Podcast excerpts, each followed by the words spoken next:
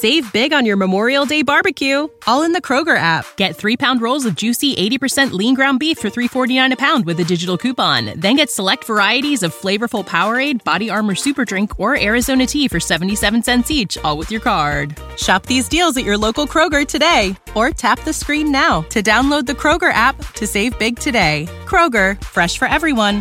Prices and product availability subject to change. Restrictions apply. See site for details.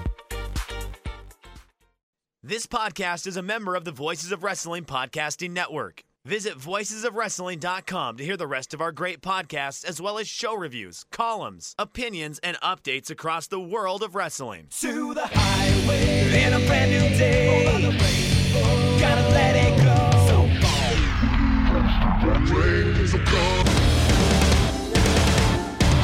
Fast to finger down. Dance tonight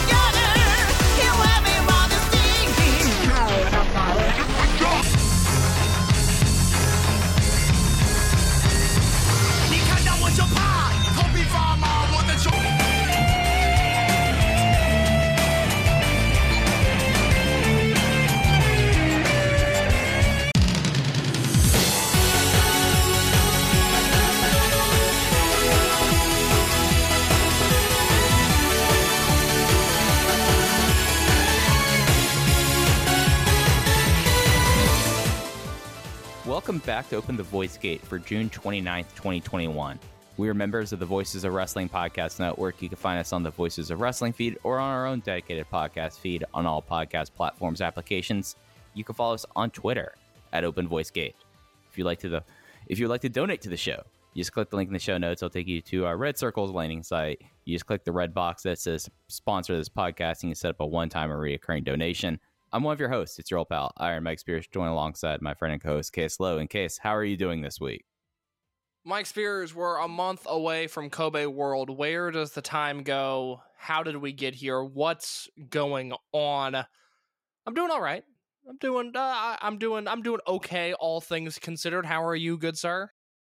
You know, I had an interesting night after recording on Tuesday last week. What you got for me?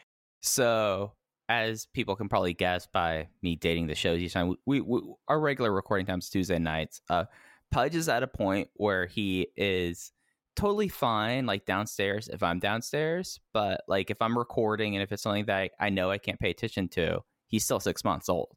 So he he's crate trained. He loves his crate. There, uh, people who think crate training is inhumane. There's a lot of like studies done. It's actually fosters their den kind of sensibilities, like the innate wolf side of them. But Pudge did something in his crate last Tuesday that pretty much sent me on a tailspin for the rest of the week.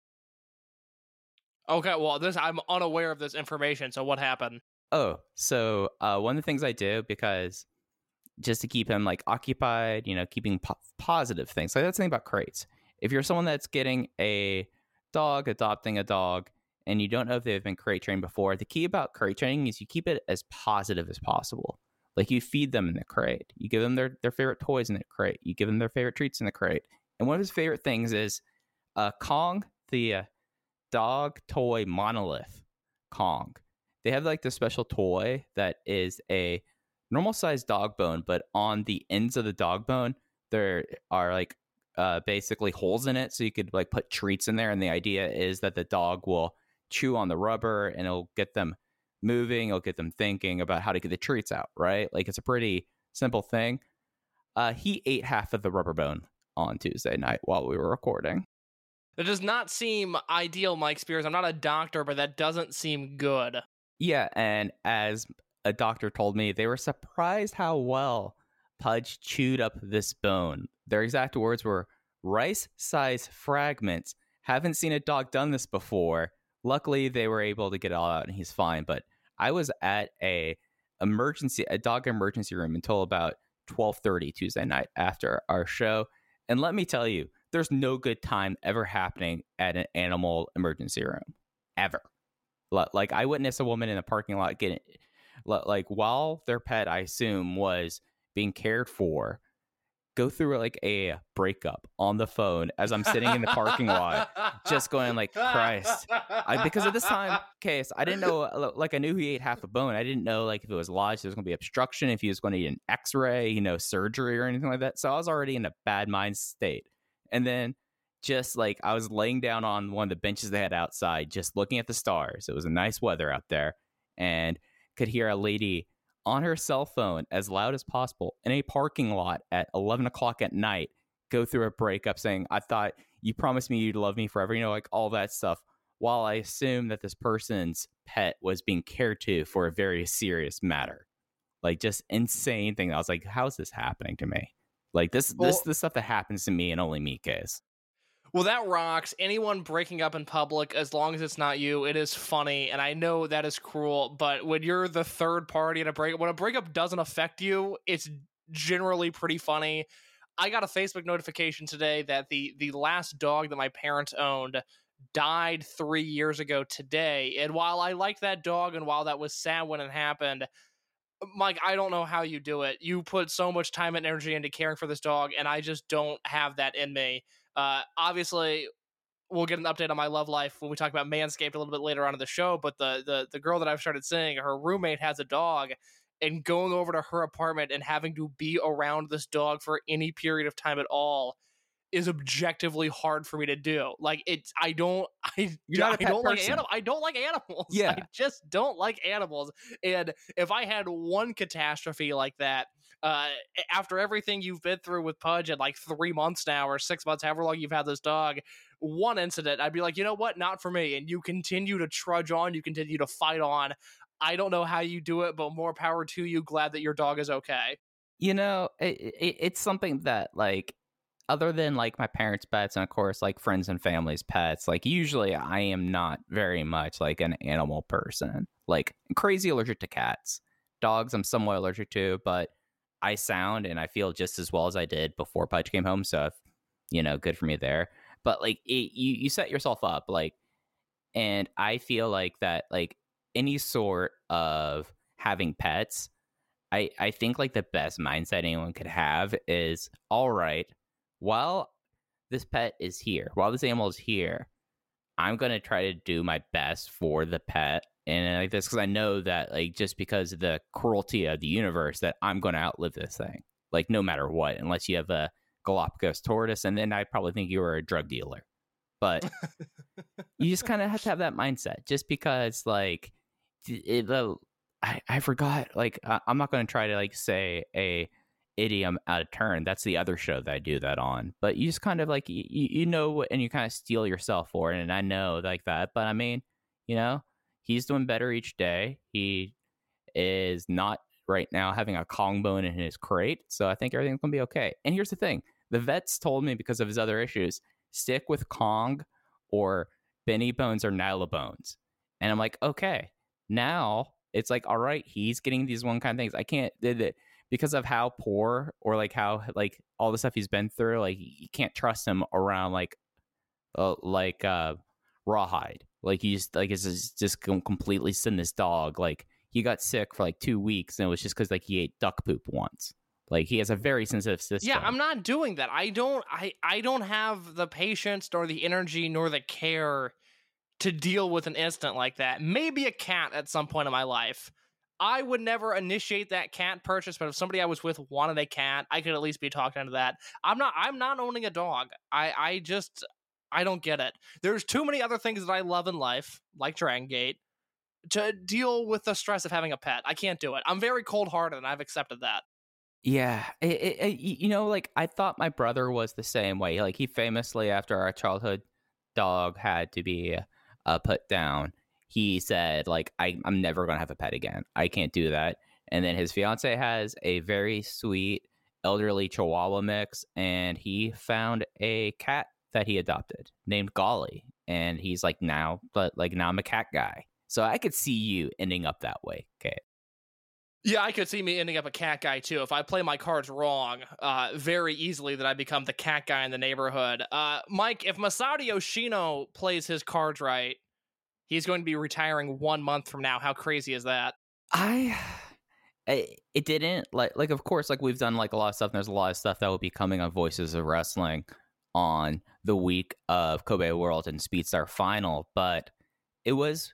I have a giant whiteboard in one of my rooms in my kitchen where eh, it's a calendar where like I write down like all my work stuff, all Pudge's stuff, all the Dragon Gate stuff, all the W stuff, all the podcasts I'm doing. Just like I, I have to have it physically in front of me, and writing down August first Speedstar final on my whiteboard for July just kind of just that took me aback. And there was something else that took me aback that came out yesterday, case that we wanted to talk about before we got into this weekend's Kobe show. And this was a two part interview from Sponichi Annex that was translated on Reddit by Reddit user NSM1.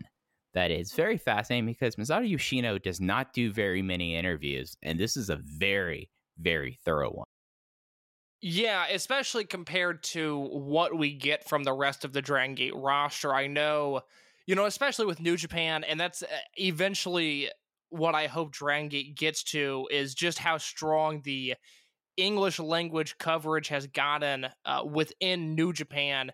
Their in depth interviews with guys like Tanahashi, with Shingo and Okada. I would love to see that sort of thing uh, translate to Dragon Gate, but we don't have that at this point yet. But what we do have is somebody who translated an, interv- an interview from a Japanese publication with Yoshino, and it's the first time, to my knowledge, that we've heard Yoshino talk on the record about his retirement, talk about some of in- some of his injuries, and eh, just talk in general. Because Masato Yoshino, a man not on social media, a man that we don't know much about, a man that tends to enjoy and keep a pretty private life. So to have a two part interview even just briefly touching on things like the Italian connection was a very exciting read for me. Yeah, so this is just fascinating. Like the only other content I know of like Yoshino really kind of like talking about that kind of stuff was back in the Prime Zone days when they would have like this series. It might still be up on the Dragon Gate network where they everyone talked about like their special moves. And this was during Monster Express, and he was explaining like why his lariat is why his hand is held open and he delivers a slap as a part of his lariat rather than like the close fist run through. And he's like, oh, it's from baseball. Like I played baseball for so long. Baseball is my favorite thing outside of wrestling, and it simulates like throwing a baseball. It's something that's a very natural action for me. You, you just don't get this from Yoshino. Like that was the most I had before this. Yeah, if there, I, I, I'll just jump right into the interview, and we'll put a link to this on the podcast description if you have not read it yet. It's also on our Twitter at Open Voice Gate. But hearing Yoshino talk about his retirement a little bit, and specifically uh, the question being asked of how is your condition now that your retirement has been postponed, and Yoshino saying, I pushed myself a little too hard at the end of 2020 and at the beginning of 2021. The condition of my old neck suddenly worsened and I had to sit out. I couldn't even hold chopsticks because of the numbness and pain. I couldn't lie on my back or face down, and I couldn't lie down. So I couldn't even get into sleeping position. And then he goes on to say, even when I tried to sleep sitting up, I couldn't sleep because of the numbness and pain, and I could only sleep for about an hour and a half uh, a day. In such a situation, there was a treatment called Vital React Therapy in the Kochi Prefecture, and I spent half of the month in Kochi getting there, going there, and I managed to come back to this point. Yeah, so we knew about this place because this is where Yam Yamamura went, like famously, and it was like something that like why he wasn't around. But it was like, oh yeah, no, he's spending half his time in Kochi Prefecture because like I remember, I think it was Jay who said on commentary, said like he woke up one day and was like, that's I can't do anything like after all of this, and it's just you know like he talks about how he originally wanted to retire in 2020. Of course, COVID pushed it back. He said that after he injured his neck in 2017, he was already thinking about retirement. Of course, apocryphally, he was told, "You we could fix your neck here, but you won't be able to wrestle your same style, or we can rehab it and we could see how long you go, but you will have a finite time in the ring." And this kind of like follows up on this because he wanted to be the speed star, and he said in 2017 he would he decided on three years since 2020 would have been his 20th anniversary and I would turn 40. He felt like there'd be a good time to retire some point there. That's why he announced it at his retirement in 2019. And he thought that in regular 2020, not the bizarre one we went through, that he would spend the rest of the year giving back to the fans who support him. But then, of course, you know, COVID. And he mentions COVID's the reason why it was postponed. And then that that was like a very heavy first part of it. But the second part of this interview case is really fascinating, talking about him entering wrestling, him and the Italian connection, him leaving the Italian connection, and just kind of like overall his legacy in Dragon Gate. Yeah, specifically, and I saw a few people point this out on Twitter, but somebody asked, or I guess the interviewer asked him about his Tarzan character, Sexy Tarzan, and the Italian connection. And Yoshino said that he had been playing baseball all of his life. He had short hair basically his entire life, and then Ultimo told him to grow his hair out. And Yoshino was basically like, I was in a position where I couldn't say no. I had to grow my hair out, and thus the Sexy Tarzan character was born. Uh, which is, you know, I mean, look, if Yoshino would have stepped away from wrestling after 2005 when he had done that character for four or five years, I think his career would have been looked at as a win, let alone the 15 years that followed of various high points at tag team wrestling and trios wrestling and singles wrestling. There's just a lot in here. it's worth the read. Like Mike said, we're going to have plenty of Masato Yoshino coverage throughout the month of July leading up to his retirement. This was just a really nice glimpse into a side of Yoshino that, that we don't often get to see. Yeah, and a lot of this, and then it's worth reading, so we're not going to completely go point by point in this thing. A lot of it was talking about how he went from the Brave Gate into the Dream Gate at when he turned 30 on his 10th year anniversary. And I, I didn't really think of it at the time. This is a guy who's had some nice synchronicity in his career. Oh God, yeah. I, I mean, Yoshino's such an interesting guy just to look at. Like, and I think my view of Yoshino as a wrestler has really changed over just the past few years because eh, when I was uh, first getting into Dragon Gate, so we're talking seven or eight years ago at this point, and going back and watching even a show like Kobe World 2010, I remember just thinking, okay, Yoshino's the fast guy. Yoshino's great in, in trios matches. I don't know if I buy him as this main event, top of the line star. And not only has my opinion on that just completely changed over you know the past seven or eight years but now he is he is this promotion. And something that you know I, have talked about at length that i'm going to have a big masato yoshino piece on voices of voicesofwrestling.com once we get closer to his retirement which is now very very soon. But the question of what does masato yoshino mean to dragon gate is a question that i've asked a lot of people and they've all had to take a step back and really think about that because since 2002 basically he has been a, a recognizable and intriguing and dynamic figure in this promotion. It once CIMA and the Strong Heart split in 2018, this promotion became Masato Yoshino. And it's it's incredible to think about because again, he could have just been the greatest Open the Brave Gate champion of all time. He could have just been Sexy Tarzan. He could have just been Yoshino of Naruki Doi Masato Yoshino Speed Muscle but he has continued throughout his career to take step up and take the next step up and take the next step up up until as we talked about you know with him pushing himself too hard at the end of 2020 with him continuing to up his game he put on an amazing performance in the dangerous gate 2020 cage match. He put on an amazing performance while he was in the ring in the final gate unit disbands match. He's continued to up his game until he literally couldn't anymore and it's been just an incredible career yeah and it's something that I know that because of the cage match last year, uh, I had to answer my portion of this article of yours very quickly because we had both the realization of they're not going to do this, but just in case, we had to like be aware of this. But I don't. It's going to take a long time to like get like, and it's going to take some hindsight. I feel like to really get what Masato Yoshino meant to the Dragon system and what it means in Dragon Gate, just because it's something that it's not just about like okay, how can we say it in 2021? And it's something that, at least for like the people that personally have worked with him, it's a very hard thing to say. For people who observed him, it's a very hard thing to say. And it's going to be something that I'm actually, in a way, looking forward to 2031, taking a step back 10 years after retirement. And then I feel like that we be able to take things like eh, very much in the whole view in the way, you know, like just be able to like look back and see it. And, and of course, with like Yoshino, and within the company, it'll be very clear what what sort of post retirement role he may have in this promotion as well. And I feel like that that might be the thing that gives us a little bit more of. I, I, I don't think that there will ever have like a true answer because it's such a personal question, but I feel like that there will be more of a accepted answer. Maybe that's a that's still not really the way I can I, am trying to say this. Uh, well, I, I think the reality will have just set into such Right, a point that it'll be able to easier because this is the the biggest domino that has ever fallen in Dragon Gate because you can look at wrestlers that have retired. You know, Suwa had left Dragon Gate and then had his retirement show in 2007 and then did a weird comeback. But you know, Suwa was a Dragon System guy who retired from wrestling. You obviously have the Anthony W. Mori retirement show that I think was at the end of 2010. Was a Korakuen Hall shows. Anthony W. Mori, nice little mid card wrestler, but not the foundation of this promotion. You had, you know, CIMA, T Hawk, El Lindaman, Takahiro Yamamura, those guys left, which just, you know, threw the promotion into a tailspin. But it's not like they had, you know, obviously did not have this this grand ceremony to wish them well. It was pretty much the exact opposite. So Dragon Gate being, you know, 21 years old, we've never we've never been in this position before. We've never had a retirement of this scale.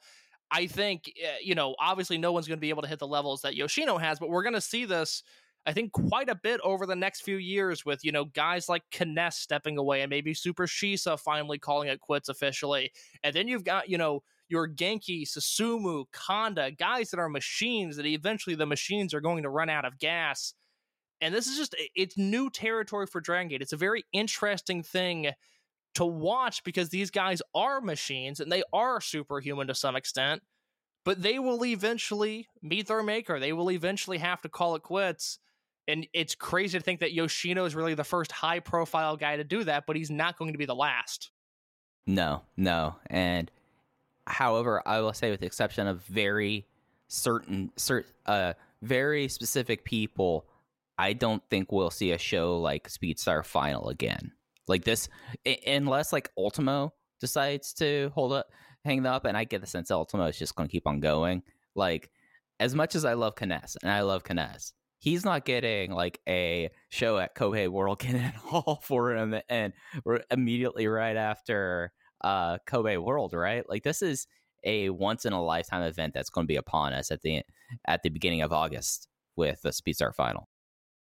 Speaking of wrestlers that are getting up there in age, and this is probably the best time to mention this, uh, Dragon Gate Network just uploaded the Susumu and K-ness versus SB Kento and Hyo match from the K-ness and Gamma 25th anniversary show.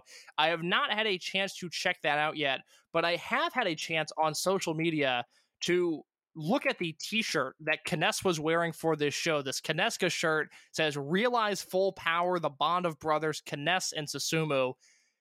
I don't know where to find this shirt. I have looked on the internet. I do not know where to find it. If you know where to get me a Japanese extra large of this t-shirt, please tweet at me at underscore in your case and let me know. I will pay international shipping for this t-shirt. It is a fucking great t-shirt.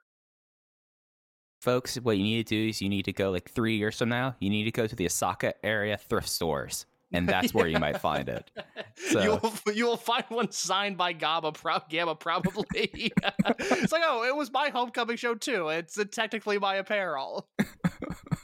I mean, Gamma's going to make the money. I mean, he's going to chase the bag. Yes, yeah, that is uh and, and of course I have not been to Japan, but I know from people that have. If you want used ring gear and you don't want to be creepy, Gamma's your guy because hmm. obviously the the Joshi look, if your thing is the Joshi world, that's fine. You could buy their gear, just don't tell me about it. If you just want in-ring gear that's been worn, Gamma will hook you up. That man loves to sell the clothes off of his back. Check out Depot Mart or Totocon, and you might be able to find that. Like those are the two places that are popping in my mind. But Depot Mart more sells gear. Like you could, like that's where Ultimo used to sell his masks. So there's options Love out the there. hustle. My my favorite thing, and I've said this on the show before, seeing Ultimo Dragon at AEW in 2017, watching this man in the main event, uh, win the fall, cut his promo, and then walk from the ring to the merch table and just start hawking out masks is one of my favorite visuals I've ever seen. Didn't go to the back, didn't need a drink of water. This man went from the ring to the table seamlessly. But did they at least play Desperados as he was walking from the ring to the uh, merch table?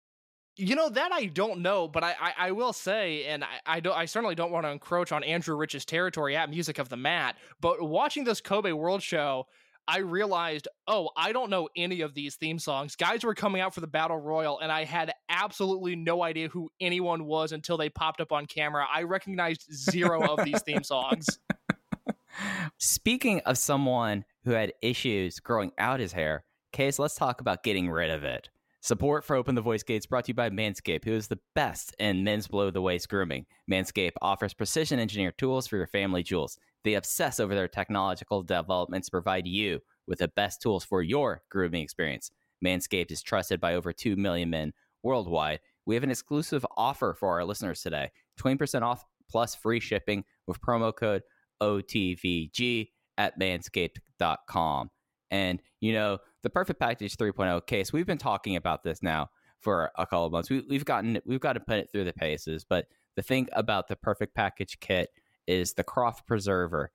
And the thing about the crop preserver right now is most of this country, we're in the middle of one of the worst heat uh, stretches in recorded history. Like if you're in the West Coast here, but the crop preserver, what it does for you, case, it is an anti-chafing ball deodorant moisturizer. You already put deodorant under your armpits. Why are you not putting deodorant on the smartest part of your body? And that's right. Yes, your balls stink.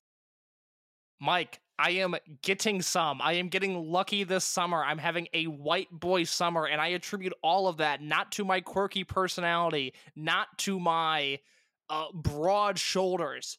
I credit all of that to the fact that I use the crop preserver whenever I leave the house. It is a game changer. It has me feeling more confident. It has me feeling more fresh. It's not even a fake it till you make it. I now suddenly possess the power to know that I am going to be ready at a moment's notice to get it on. The other thing that I love about the Perfect Package 3.0 kit is on that shaver, that lawnmower 3.0, the LED light for a more precise shave is unbelievable. It's waterproof. You get the little light there. I grew up playing baseball. Mike, I was a high school caliber athlete, okay? I I I at one point in my life was a pretty fit individual.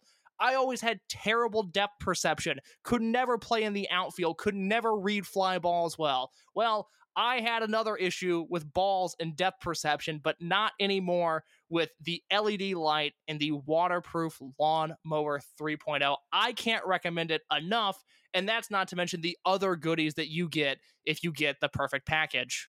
That's right. You don't just get the crop preserver, you also get the crop reviver. It helps your balls from sweating, stinking, and smelling.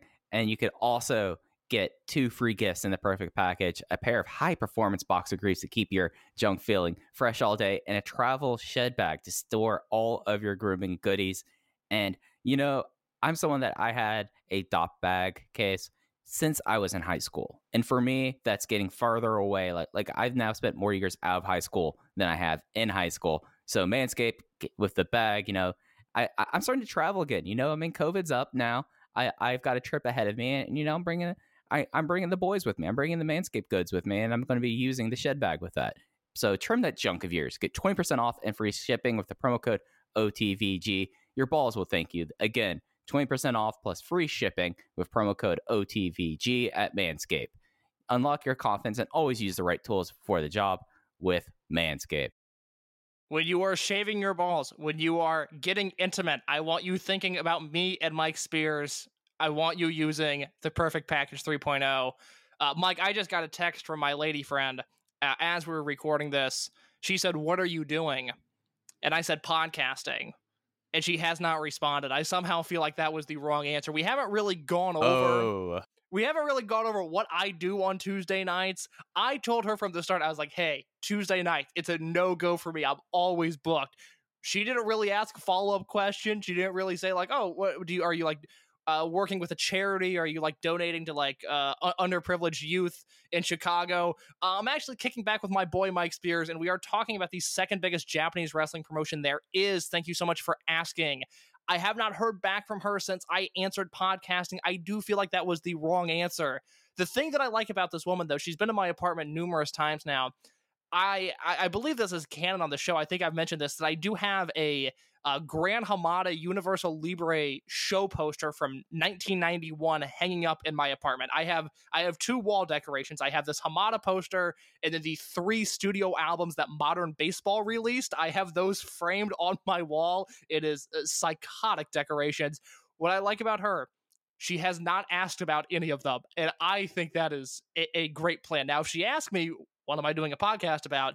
I think we're close enough at this point to where I can kind of spin it and make it sound cool. Like, oh no, Sure. like I'm like an expert. Like people like I'm a res- journalist. yeah, people actually like respect my opinion on certain things. Uh, but I like that she just like eh, saw a poster of Japan like shirtless Japanese men on my wall, and she's like, "I'm not going to ask about that. Like, what, whatever he's into, that's fine." I think that's really cool. I uh, look so far things are going tremendous. I'm a very happy camper right now.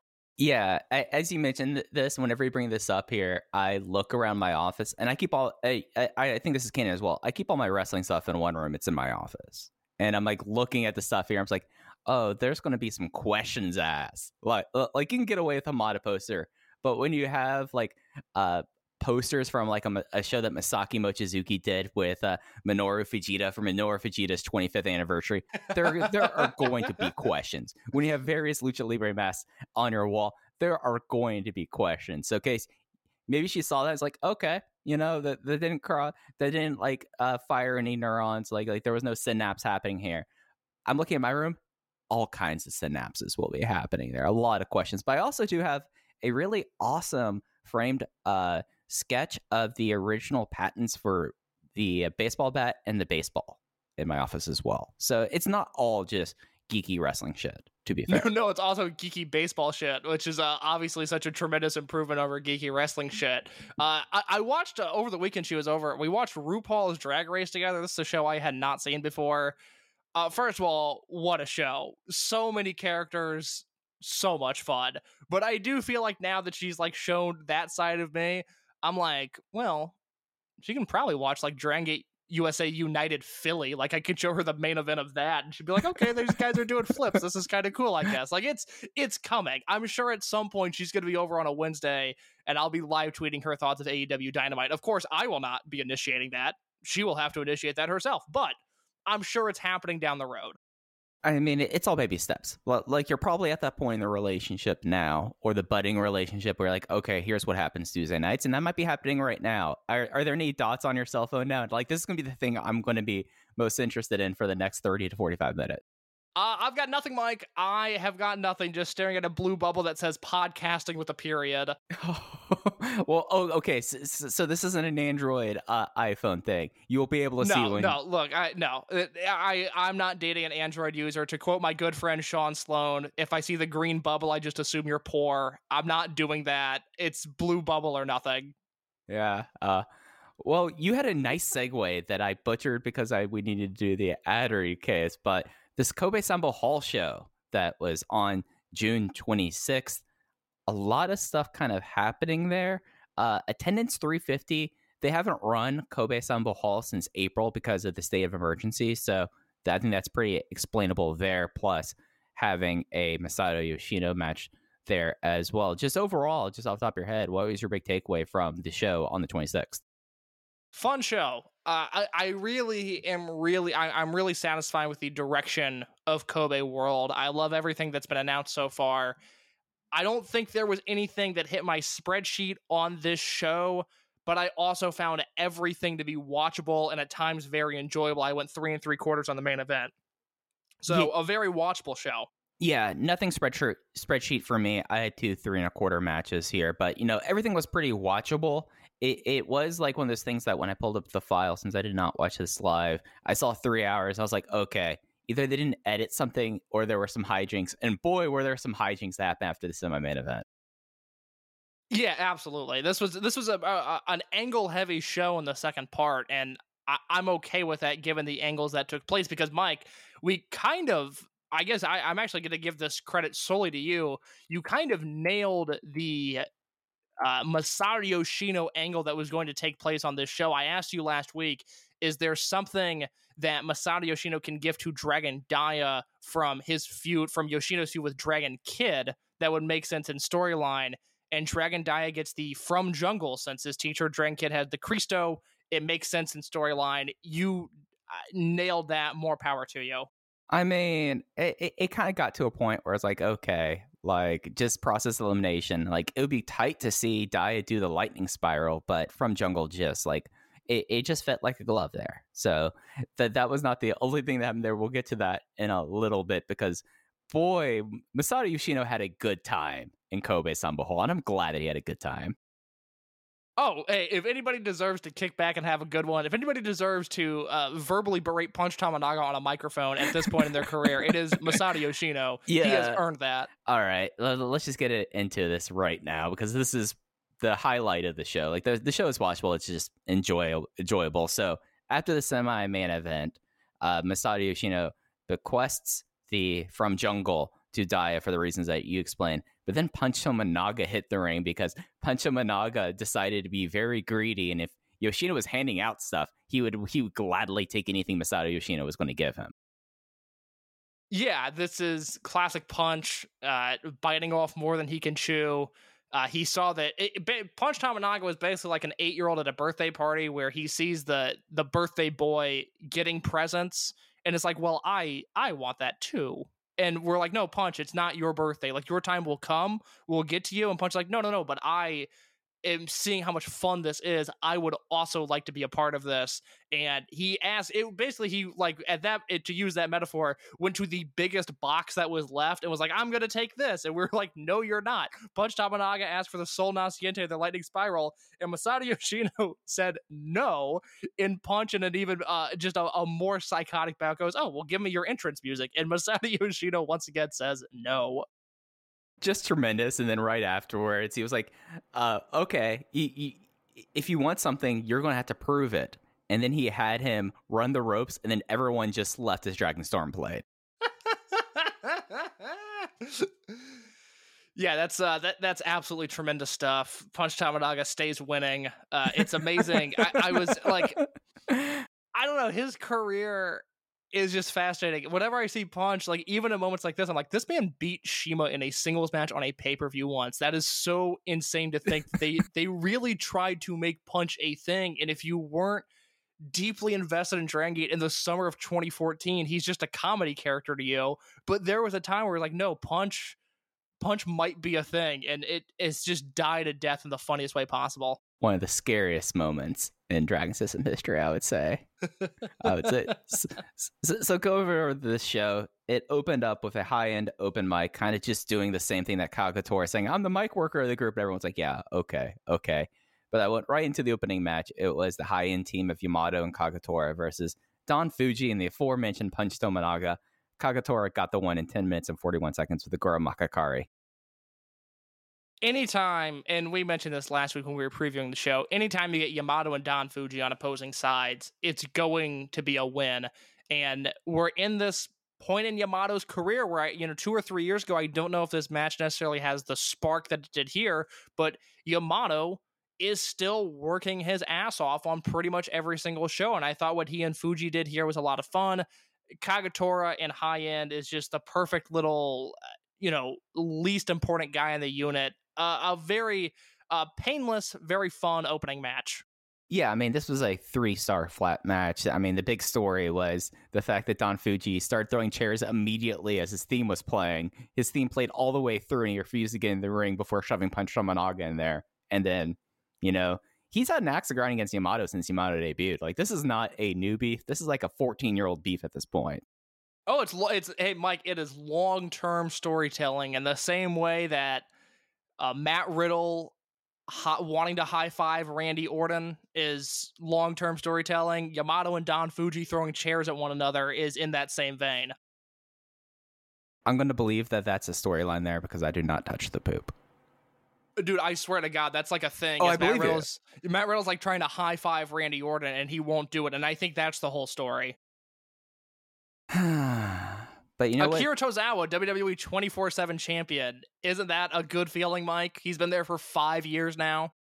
Are you just trying to lay all the bad vibes on me at, in like a 30 second period? I'm just like it's it speaks to how talented Akira Tozawa is that he is like he is on Monday Night Raw every single week now from allegedly. This is what I've heard. I'm not I look, I've seen some gifs. I'm not saying I sit down and watch the show, but I, it's just it's a testament to how good he is that they see him as a worthwhile comedy character, which is the quickest way to get on TV is to have the sense of humor of a 12 year old or the humor of a senile old billionaire. But like, it's just amazing. He's been gone for five years, Mike. He he never. I, I don't think he ever wrestled Shun Skywalker. I don't think he ever wrestled Ben K. Think about all the new guys that like Tozawa and SB Kento could be doing their damn thing right now. And this man's wearing a ninja costume in the Thunderdome. I mean, he's also taking Ikeman Jiro, who's a full kit wanker, to Angels versus Tampa Bay Rays games. and it is canon that Jiro is a wanker. Uh, that is obviously well known. Jiro is the perfect fit for there. I on it like I had a little bit more tolerance for Jiro than most people because when he was briefly doing strong hearts adjacent stuff, I was like, oh my god, he's per like he's perfect with these guys Oh, as kind of their traveling opponent. Yeah, he's very talented. He's one of those guys that I think uh, his his ceiling is probably good WWE TV worker, and I think that's awesome. I hope he kills it there. The issue is that Akira Tozawa's ceiling is world champion for the second biggest promotion in Japan without a ninja costume. I mean, yeah, yeah, yeah. I, Hey, speaking of Monster Express, Tony Nese, you want him back in the promotion? I mean, he was on the roster page for another three years after he had his two tour. I'd book that flight tomorrow. Look, I, there are times where I was critical of Tony Nese. I, I had a real love hate with him for a while. He was really good during most of his run in the WWE. Like, because he, I watched 205 live for a very long time. I watched 205 longer than most, and Nese was consistently good. I would put, I, if he wanted to come over, I'd get him on a flight tomorrow. I mean, I feel like that that's like a good fit because he doesn't have to talk ever. You know, like the- Yeah. I I mean, like the the, the the like the real real choice is have Tony Nese run back the Premier Athlete brand right now. like, what's Mr. A up to? Like Andrea, Mr. A. Oh no, Andrea is selling. Uh, what's the last time I saw? I uh, herbal remedies and medicinal marijuana right now.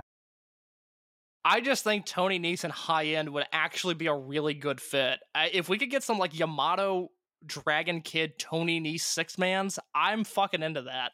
Yeah, and I feel like that him, Benkei, and Keisuke Okuda. Well, Keisuke can make friends with anyone apparently. So Coolest man in the world. coolest man in the world. Yeah. Uh, Dragon Gate's equivalent of the Dos Equis commercial. Keisuke Okuda's the most interesting man in the world. yeah, yeah.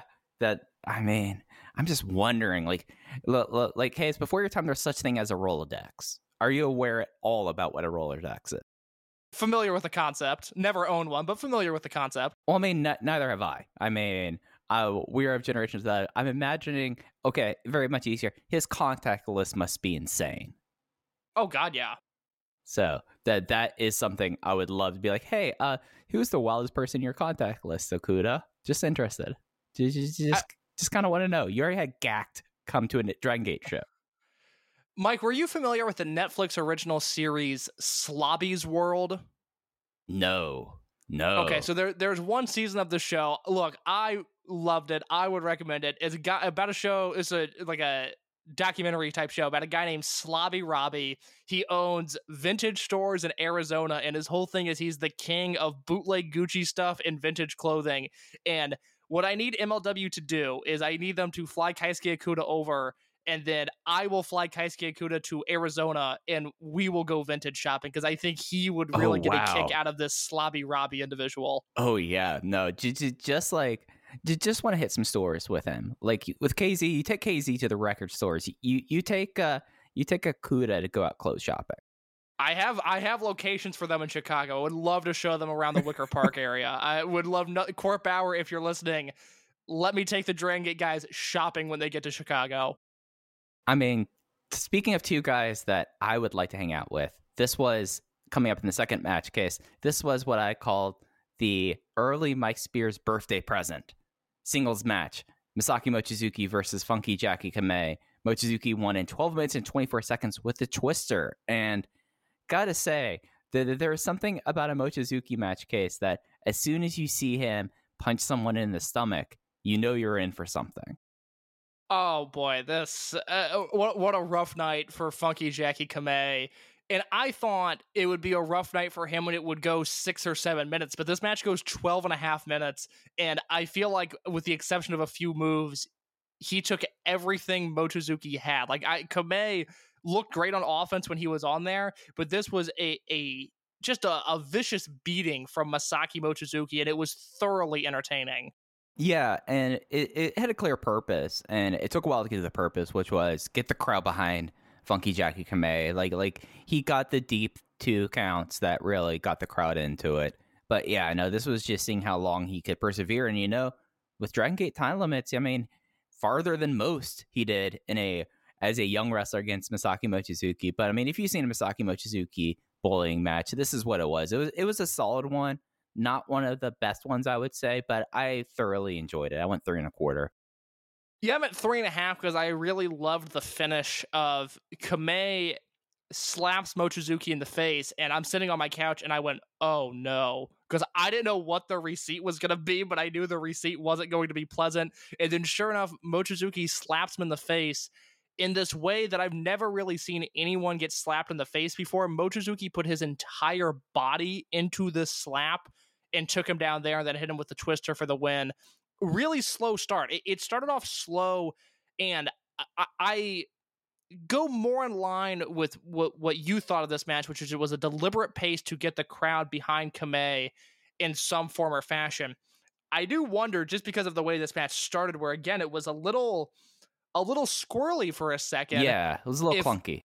If Mochi, being the veteran, seeing what Kamei, seeing what happened to Kamei and Korakuen Hall earlier this month, even though that show seems like it happened a million years ago, it was just earlier this month, slowed things down, grabbed the headlock, faced the hard cam, and said, okay, we're going to take some deep breaths and we're going to go on with our match. Because it did start slower than the usual Mochizuki beatdown, but by the end, it got to a point that was still thoroughly enjoyable. Absolutely. And then the post match, uh, Mochizuki, you know, he's a gentleman. Well, like if you were to ask me who's the most gentlemanly person in this roster, it's Mochizuki. I mean, he's just he, he just has that countenance about him. He offers his hand to the youngster, and Kamei smacks it away. And Mochizuki went, "Well, okay," and left the ring.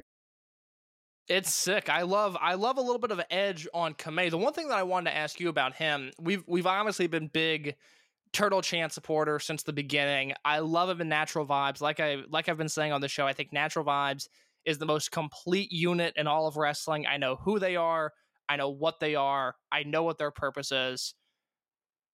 Kamei's gear. Are Yeah. we, uh, can we get a can we get a vibe check on his gear? What do you think about it? Well, at least he's leaving the overalls down. You know. Yes, we've learned we've learned from Taiji Ishimori and to a lesser extent Masato Yoshino about the importance of keeping the straps down. Yeah, the straps are down. Uh, I, I mean, it, it, it's very clearly like cribbing off KZ. You know, especially like when KZ would wear the work suit and it would have like all kinds of like spray paint scrawlings over it, and then he went to the overalls that had some scrawlings on. it. Like, like it's it's cribbing off that, which for now is okay for Kamei, but eventually I feel like Kamei needs to get like actual gear that's a that's a his and not like an homage to his unit leader. For now, it's okay with me. It, it's not great. Like, to be fair, it's not great.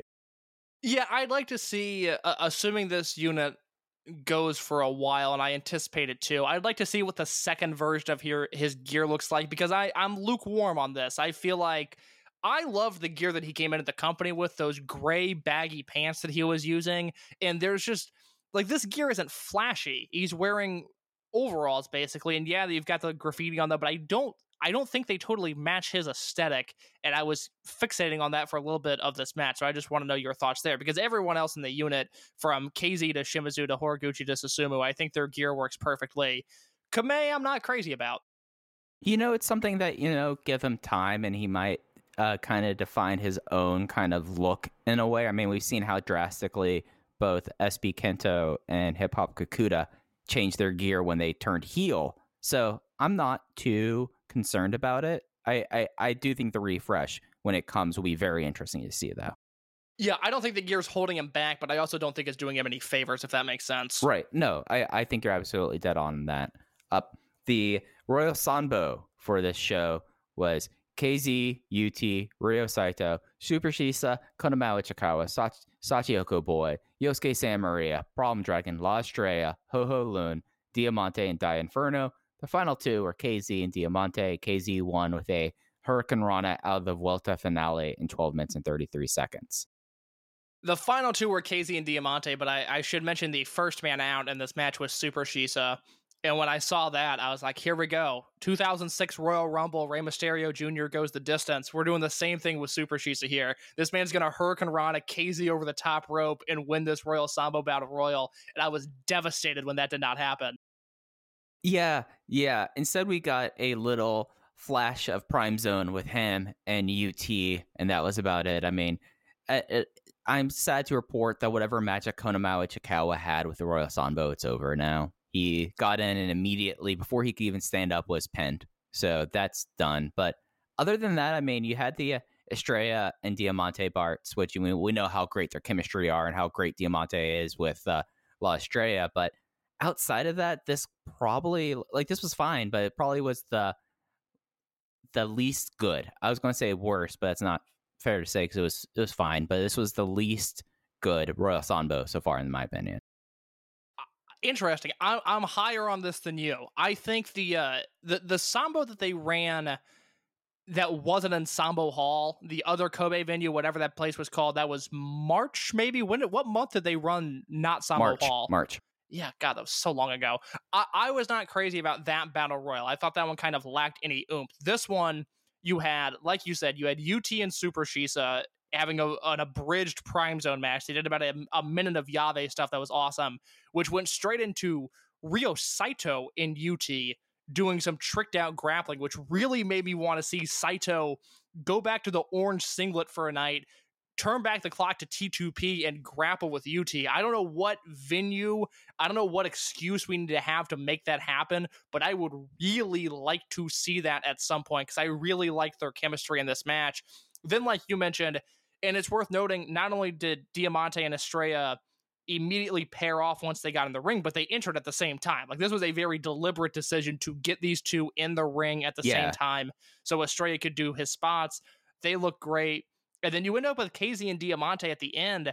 And I, I, I would say this has about a 1% chance of happening. I don't anticipate it to. But God, could you imagine if KZ wins the Dreamgate uh, at Kobe World? Some sort of KZ versus Diamante, like a Korakuen Hall defense Dreamgate match. That match sounds so intriguing to me just because I really, really like their chemistry here. Again, I don't think it's going to happen. Yeah. But seeing KZ and, and Diamante in any sort of singles capacity really opened my eyes. I was like, I really, I, I like the way this looks. This is very enjoyable. Yeah, the the way that I think that happens is if we want to workshop shop it out, it's probably would have been like Diamante's farewell to promotion. You know, like Wamavuha. You know, I could see that kind of being that the situation there. But yeah, no, Diamante, like it's something that probably the most improved wrestler in the world over the period of COVID. You know, just because like it's something that he went from being like, oh, he's here, he's kind of the liability, to now like just being a highlight and everything. And I do have written down my notes when Estrella and Diamante came out together. I was like, oh, one, Diamante has a theme now, that's tight, and two, they they mash up the themes when they come out together, and La Estrella's theme and Diamante's theme kind of go together. Yeah, no, this was a very fun uh, sort of day for me learning all of these entrance themes. And again, they mix them. So I really have like two seconds to go, okay, this is so and so's theme. This is so and so's theme. I had no idea who anybody was. And that was a very fun guessing game for me. Do you know that uh, Masato Yoshino's music starts with Speedstar? It's like that one I do know. Uh, Speedstar, the Dragon Kid song.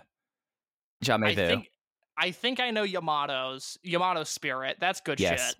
Uh, KZ time definitely, and the group RED song. All right, delight. those I've got. Delight Gun to my head, could not tell you what Susumu Yokosuka's theme song was, and he's one of my favorite wrestlers ever. Could not even begin to guess what that sounded like. And I'm a and I'm a music guy. I just I, I don't care about wrestling entrances. I guess. Like to be fair, the PA system was cranked up in Sambo Hall, I noticed, because you could actually like make out individual lyrics that KZ is rapping. And boy, I I'm looking forward to one day sitting down with Andrew Rich and talking about the new version of It's KZ Time 2021 because the, like the common refrain, and I'm just going off memory, so I'm this is like, "Hey everybody, it's 2021, and that means it's KZ time. What is KZ time? Let me show you." Just Bars, bars, Mike Spears. This man spits fire. yeah, and after the match, after he won, he cut a promo. I did not see any translations for this promo, but I'm assuming this was a Kobe World build promo. Did you see anything about that? No, but I think that's a very safe bet to say that he was just building up to the Shun Skywalker match. Right. And then we had the uh, pre-intermission match. This was a interesting match when they announced it. It was the uh, Masquerade team of Jason Lee and Kota Minoura reuniting, going against the unaffiliated team of Yasushi Kanda and Takashi Yoshida. Minoura submitted uh, Kanda in 10 minutes 5 seconds with an Ingranaje. And just like off the top, the when we talked about this match last week, it was all going to depend on all right, is the unaffiliated side hold up there in their deal? And I thought they both brought their working shoes. I thought this was a I was I was prepared for this up until the semi main event, the main event to be my match of the night. Save big on your Memorial Day barbecue, all in the Kroger app. Get three pound rolls of juicy 80% lean ground beef for $3.49 a pound with a digital coupon. Then get select varieties of flavorful Powerade, Body Armor Super Drink, or Arizona tea for 77 cents each, all with your card. Shop these deals at your local Kroger today, or tap the screen now to download the Kroger app to save big today. Kroger, fresh for everyone. Prices and product availability subject to change. Restrictions apply. See site for details. Yeah, I was not as high on this as you were. I, good effort, good effort from all four guys. It didn't light my world on fire though, so you have the floor. It just really over delivered. It was something where, as we saw with the uh, uh, Buddy Cop team, that it was like, okay, how much is it going to be Mochizuki? And then kind of throughout the team, we kind of realized, like, okay, Yoshida really works as like this baby face kind of character. And then we were going to wait and see. Is like now they're no longer Twin Gate champions. Is that just going to go away? And no, he kept with it. Kanda, as we like we've said for like the last few years, babyface veteran Kanda is a whole lot of fun.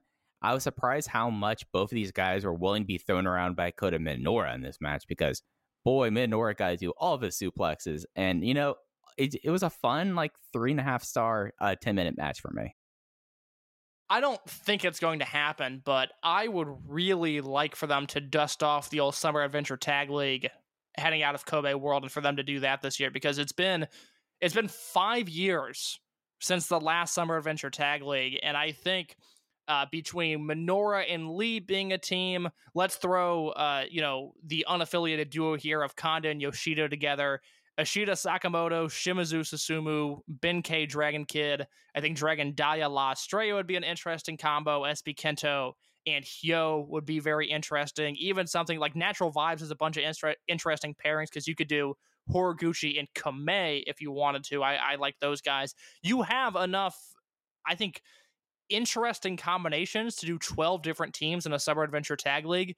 And I, I would really like to see that. If anything, whoever comes out of World as the Twin Gate champion, that you can then use the Summer Adventure Tag League as a vehicle for Minoura and Lee to get that tag team title shot because I do think they're going to lose the Triangle Gate belts at Kobe World.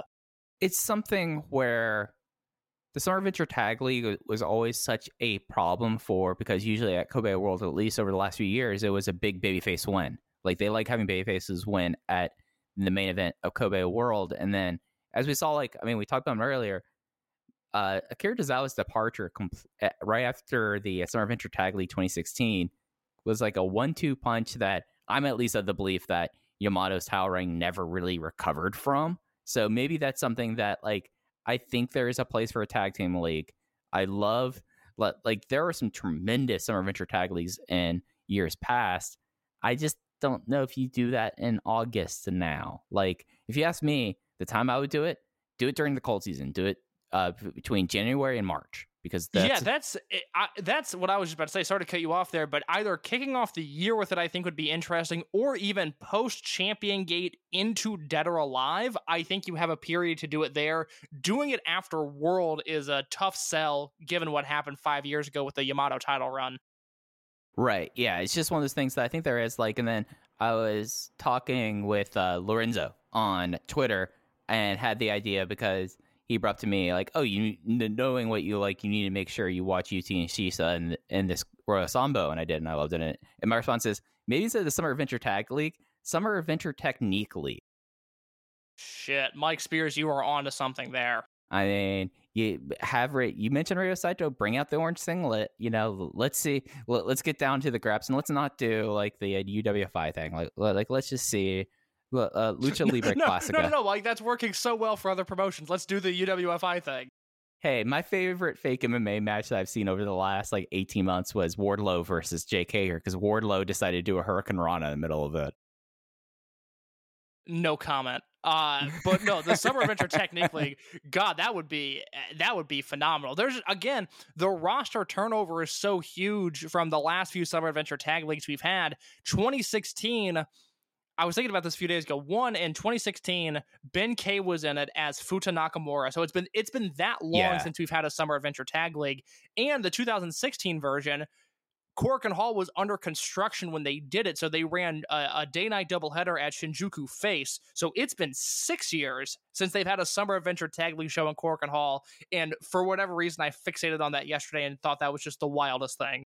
I mean, it, it's kind of insane, especially when you think about Summer Adventure Tag League shows in Korakuen Hall. Like, maybe they were like, you know what, we should maybe avoid Korakuen Hall. It seems kind of cursed for this tournament. I guess, but I don't know. I the 2014 uh, Summer Adventure Tag League Korakuen show. I'm gonna pull up that card. Oh, it's a great uh, one. real quick, just because that is that is the show that has, uh, yeah, Shima and Gamma versus HNT Hawk, Flamita versus KZ for the Brave Gate belt, Hulk, Dragon Kid, and Mochi versus Tozawa, Yoshino, and Shingo in a six man, and then a a loser resurrection survival eight man tag captain's fall match. Uh, with the Jimmys, Horiguchi, Susumu, Kanda, and Naoki Tanizaki against Doi Yamato, Cyberkonga, and and Mondai Ryu. That is that was a great show. And that Osaka 06 versus Millennials tag match. If you have not seen that, you need to track that down. Yeah, that's a really slept on uh, historically tag match. And I mean, Osaka Zenro kind of what it is a slept on tag team in the Dragon Gates. Like, like in the tenure, I mean, like they were really solid at times. Like, it, uh, Gamma is Gamma, but those two together, like maybe it is the fact that they are friends and you have the Osaka guys together, but th- they had some magic. Let's talk about this Speedstar Final Countdown and Kobe match, Mike. What did you think of this? Oh gosh, I absolutely adored this. This was the Tea Tree Cup eight man tag team match, Speedstar Final Countdown in Kobe. It was Doyoshi teaming up with uh, Masquerades, Shun Skywalker, and Dragon Dia versus REDs, BB Hulk, Kai, SB Kento, and Hyo. Yoshino won at the Sol Naciente in 18 minutes and 5 seconds on Hyo. I thought this was really, really fun. I like the fact that at the jump, Hyo is still on his big brain bullshit and was like trying to tell everyone that they're their brain was zero and that the other team was zero, The RED was 100. And the fact that Yoshino and Doyle was like, yeah, we're dumb, cracked me up. Yeah, there's a lot of fun stuff here. It was also, and, and I, I find this to be worth mentioning, this match went 18 minutes and 5 seconds. If you look at the rest of the Masato Yoshino matches in 2021, he had the five uh, five minute draw in April, and then the the homecoming match was 15 minutes 38 seconds. The match at Dead or Alive was 11 minutes 56 seconds. The match in Fukuoka was 14:41. The match in Hokkaido was 15:19. And the match earlier this month in Korakuen Hall was 14:50. So this was his longest match yet, and I will say this gave me some hope that once we hit the end of July and that first day of August, Yoshino can turn back the clock one more time. Yeah, I mean, I went three and three quarters on this. Like, I thought Yoshino looked great in this. I mean, he managed to do the Doomsday Sling Blade for the first time, and gosh, might be that it might be the final gate match. The last time he he was able to do that, and he was moving around really well. Uh, the other thing about this match, Shun Skywalker and SBK facing off a bunch in this. Jesus Christ, Spicy. Mike. God damn, SBK so good, and it's what I will continue to say. I think his in ring is the least evolved of everything he does, which is frightening to think about. But oh my god, these two together and SB Kento and Dragon Dia, like we mentioned this last week, and then I saw uh, on Twitter Alan Forel mentioned that he really liked the SBK Dragon Dia chemistry, which means you know it's a good take when when Alan's co-signing it as well. But I, I just uh, the the Dreamgate and SB Kento, it's going to happen sooner rather than later and I can't believe it. But you watch him in there against Shun, and if you didn't know that SB Kento was a 21 year old, you wouldn't think anything of it. You would think this is a guy primed for a main event position.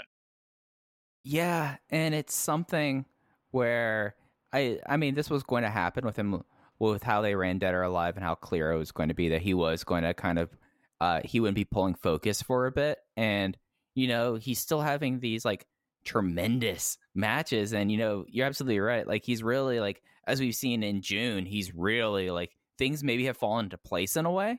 So I'll be real interested to see how this kind of permeates through through August because yeah he has that he has that chemistry with Dia that we talked about eh, he has chemistry with Shun like if Shun gets out of Kobe World SB Kento is waiting for him. And I think that that could be a very bold match to put at uh, Dangerous Gate, but I can't discount it out of hand. Oh, if well, that that's the interesting thing with SB Kento. If his first Dreamgate challenge, let's say it happens, let, let's say we know what's happening this year, and we don't, but let's just play the game of we know at some point in 2021, SB Kento is challenging for the Dreamgate title. If it's against KZ, I think you have to give the nod to KZ. If it's SB Kento versus Shun Skywalker, I think that means SB Kento's winning the belt, which is a crazy proposition, but under the the very vague circumstances that I just laid out there, I think that is the far more likely reality. Yeah, it, it's really really fascinating. Like it's it, it it's something that hey, we talked about this. I talked about this with Yoshino just earlier. Looking back at the first three years of SB Kento's career is going to be really fascinating just because like with the and you can't even like say like Okada did this because Okada went on excursion and he came back be this world beater, but out of the gates, like the closest comp is Utami Hayashishita, and Utami only got the red belt the last year, so it took her several years into her career. But we're talking about someone who, I mean, unless it happens at Final Gate, it, and this thing you're proposing, you're talking about someone that before he has his second anniversary show could be Dreamgate champion. Yeah, and I, you know, I don't know if that's going to happen, but you pitched me that idea, and I, I can't say for certainty that it won't. And this is a guy who, you know, I mentioned this with Hip Hop Kakuta all the time, uh, because he has not wrestled a match in front of a normal crowd. He debuted in an empty arena and then has only worked clap crowds. SB Kento's had three months of real crowd interaction. Right. And I, I, I, you know, we've heard it at times where fans have broken protocols because of things SB Kento has done, both when he was wrestling as Kento Kabune and then later as SB Kento. I know when these crowds are able to make noises again, this is a guy that's going to be getting white hot reactions wherever they go. Absolutely. It's going to be a, a real fascinating fall for him. Just like not even around the title shot, but that idea of he lost dead or alive, that usually is something that either says you're being cycled down for a bit or you're getting in this big push. Obviously, for him, it seems like that they went with the cycle down path with him. His fall, especially given the fact that we're kind of in stasis in the unit shuffle. Eita is doing his thing with uh, Nosawa right now, but that is not going to be a permanent thing. But eventually, there's going to be this big RED storyline, and you know, as soon as it seems like that everything's in the clear, it's going to be real fascinating because SB Kento will be one of the prime players in this. Well, it's funny you say he was cycled down because I think it feels that way because of how hard he was being pushed. But then you have to remember a month after Dead or Alive, he's in the semifinals of King of Gate. Right. And then a month after that, or not even a month after that, he's now challenging for the Triangle Gate belts in a well built and seemingly important match at Kobe World, where I have no doubt that he is going to be getting the winning fall in that match. And that is somehow cycled down compared to how he was treated at the start of the year. Right. Yeah. And when you say cycle down, like there's really are a couple paths coming out of out of dead or alive cage matches, and his wasn't the big one. You know, like that's that's what I'm saying. But yeah, no, it's gonna be fascinating, especially because yeah, he he I at this point four weeks out, I'm I, am i am with you. I think he's gonna lock on the SB shooter onto Jason Lee in that match. Tremendous stuff. That's gonna be so good. Yep. And then speaking about tremendous trios matches, the return of the three way six man tag team match, the Dragon System specialty. We had high ends Dragon Kid and Bensuke of Benkei and Keisuke Okuda versus Natural Vibes, King Shimizu and Genki Horiguchi and Susumu Yokosuka, and then Eita and Kaito Ishida and Kazuma Sakamoto. So really fascinating. You had a guy and then established tag teams on each of these trios. The two falls of the match were Shimizu penning Kaito Ishida with his version of the La Magistral is called the Zuki no Yafune, or I I remember they were calling it the Shimizu style thing, but I, guess has a proper name now. In 18 minutes and five seconds, and then we had just another minute, and Ben-K pinned Susumu with a spear in 1907. So high end wins this match, but Natural Vibes gets the first fall directly on the Twin Gate champion Kaito Ishida, and that set up an interesting two days for the Twin Gate coming ahead at the end of the month and into August. It will be Dragon Kid and Ben-K getting a title shot, but it will also be Susumu Yokosuka and King Shimizu getting a title shot. King Shimizu and Susumu Yokosuka are getting at Kobe World. Then Dragon Kid and Ben-K are getting it at Speedstar Final. Let's talk about the booking of that real quick before we talk about this match because I don't have a ton to say on the main event of this Kobe show. Love the booking of the Twin Gate in this particular instance. I love that it's going to be Ishida and Sakamoto in a two-on-two match against Yokosuka and Shimizu, which are two guys that I don't I don't think they've ever teamed before, and it's a really exciting team to look at. So I love that. And then going into the next night, and again, the, you're going to hear this a lot over the next month on this show because I'm afraid that other people are going to say things otherwise. But the second night in Kobe, which is not Kobe World Night 2, it is Speedstar Final. And as of right now, we have no inclination that there will ever be another two night Kobe festival uh, in the summer of in the summer of a year again. Speedstar Final, the winners of that match going on to Dragon Kid and Ben-K, which is another really fun first time team. I'm all about this. I, I think this is the most exciting way to do it. And I think Ishida and Sakamoto versus Susumu and Shimizu could be an outstanding, outstanding match. Yeah, I feel like that. I mean, all three combinations, what we could have, or yeah, I mean, the, the three matches that we could potentially be having over this, if it is the fact that RED wins the first night and then goes up against Dragon Kid and Ben-K, or if it is Natural Vibes winning. I think all three of those matches are pretty fascinating in their own way. I think that Shimizu has great chemistry both with Ben and with Dragon Kid, so that would work. And of course, as we saw in this match, really the two stars of this match were Ben-K and Susumu Yokosuka. Everyone can calm down. Ben-K is back and being featured now in this company in a big way. and there's a like, bunch of stuff here that people need to calm down on because you not only have Ben-K, who just looks like a total world beater here, but they paired off, and I thought this was interesting. They paired off the three big guys quite a bit in this match. You had Sakamoto and Shimizu and Ben-K together. And despite the fact that he did a dancing entrance, I'll tell you what, King Shimizu sure looked like a fucking ass kicker in there with Ben-K and Kazuma Sakamoto. I mean, best shape of his career, ass kicker, getting his groove on. It is good to be King Shimizu right now. Like, he looked fantastic. I mean, it, it, as I've said, uh, just offhandly, if you can't take it, fast forward 90 seconds. Like, and then it's going to be the Shimizu that you know. And yes, he'll bust out a dance, but I mean, Shimizu has always been, you know, a little bit of a wacky guy. So, what difference is that between him going like his big pump up for the shot put slam? This one has hip gyrations. uh, the the fact that Shimizu has kept the La Magistral in his arsenal, the fact that he used that to pin Ishida, I I popped huge for that. I think that's so awesome that he's keeping that going forward. That is a tremendous flash pin for him, one that I would imagine in a normal world would get a big reaction pretty much any time he busted out. So that's a huge win. The other thing that I really liked in this match was the Ishida Susumu pairing. We've seen these guys have a singles match before where Ishida beat Susumu and then went on to hold, hold the Brave Gate title for 364 days. Here they went at it once again. And the spot that I love that Susumu does, and uh, he does it primarily against Mochizuki, where Susumu's throwing the lariats and Mochizuki is kicking them away. He did that with Kaito Ishida here. And oh my God, were they th- putting everything they had into these strikes? Susumu was whipping his arm forward, and Kaito Ishida was kicking the hell out of his arm.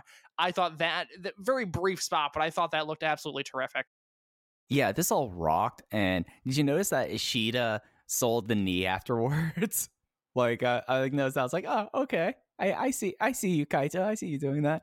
But it, it was something that, that, that, like unlike the traditional three ways this did not start off all sprint it took a while to get going really the flashpoint was when ben got tagged into the match and then we had the susumu ishida pairing, and then really down the final stretch, the the, the match became about Ben-K and, and Susumu Yokosuka, and the two of them just just went at it, and you know it was awesome to see, and you know came away three and three quarters. This is not this will not make any list of the best three way six man tags, but you know for a, for a Kobe Sanbo Hall show, I'm perfectly happy having that there. Yeah, this is the kind of stuff that just for whatever reason they've moved away from doing in Korakuen Hall. I don't really get it. It's cool that Sambo gets these these types of matches now, but yeah, three and three quarters for me as well. And then afterwards, we had all the challenges and everything was set up there. And that was it for Kobe Sambo Hall. Really fun show, as we said. Nothing world beating, but a lot of important steps were taken on the path to Kobe World and Speedstar Final. Yeah, no, very enjoyable show. Like I said, nothing hitting the spreadsheet, but everything worthwhile. And looking ahead, they are touring through. Uh, they are not touring right now. They'll be touring the third and the fourth. They'll be in Shizuoka and Fukui. Seventh, they'll be up in Nagoya. Ninth, they'll be returning to the network with Korakuen Hall. Tenth, they'll be in Shizuoka. Eleventh, they'll be back in KBS Hall. And then closing out the month, they will have one more show in Kobe Sambo Hall on the 22nd. And then the two night double header Kobe World Pro Wrestling Festival 2021 on the 31st and Speed Star Final on August 1.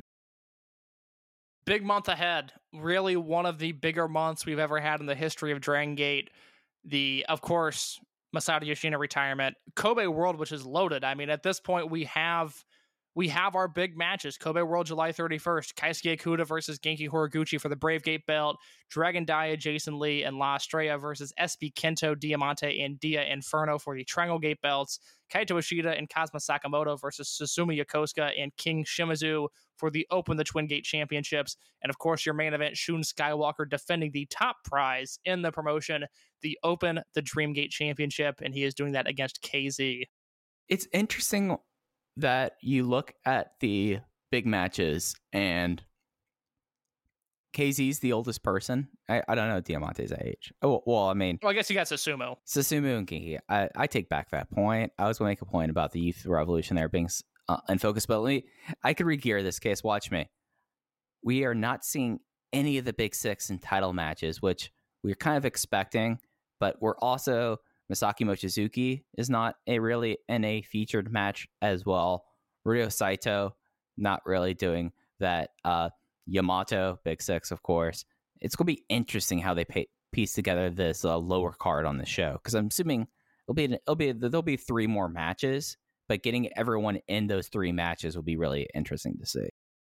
You mentioned no Big Six, even just with the tone of this promotion this no year. Eita. I don't think that's yes, that's what I was gonna say. Was Sorry, no, no, no. But it, with the tone of this promotion this year, I don't think it's an indictment on Eita, But all of a sudden, you look around, Eita's been with the promotion for ten years, and you go, "Oh, he's kind of old now." Like it's just, and it's not that Eita's old; he's you know in his early thirties, if that. But it's just the youth movement is absolutely insane. Yeah, and it's something where like eh, we've talked about this before. There now is uh, Perros del Mal de Japón. I mean, that's the I don't see much different with this than what Mochizuki does with M's Alliance right now. It seems like that he is kind of just keeping busy until they're going to deal with this RED thing. Eita doesn't turn 30 until the end of October. Jesus Christ! I And- didn't realize he was that young. And last year was all about Eita. Last year was Eita's year.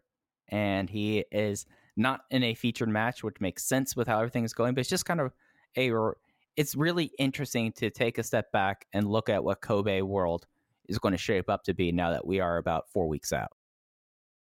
Yeah, I'm looking forward to it. I think that show is going to be excellent. We're going to say goodbye to Masato Yoshino on August 1st. That's going to be, uh, in my personal life, a very busy weekend for me. Uh, we're we're going to have to figure out the coverage for that. Uh, but I'm looking forward to it because those shows are going to be well worth staying up into the wee hours of the night for. Absolutely. Absolutely. Well, is there anything else you want to hit on before we got out of here? No, sir, Mike Spears, let's go home. So you could follow us on Twitter at Open VoiceGate. You can follow Case at underscore in your case. You can follow me at Fuji Heya. Thank you all for listening to Open VoiceGate. We'll be back next time. Take care. Save big on your Memorial Day barbecue, all in the Kroger app. Get three pound rolls of juicy 80% lean ground beef for $3.49 a pound with a digital coupon. Then get select varieties of flavorful Powerade, Body Armor Super Drink, or Arizona tea for 77 cents each, all with your card. Shop these deals at your local Kroger today, or tap the screen now to download the Kroger app to save big today. Kroger, fresh for everyone. Prices and product availability subject to change. Restrictions apply. See site for details.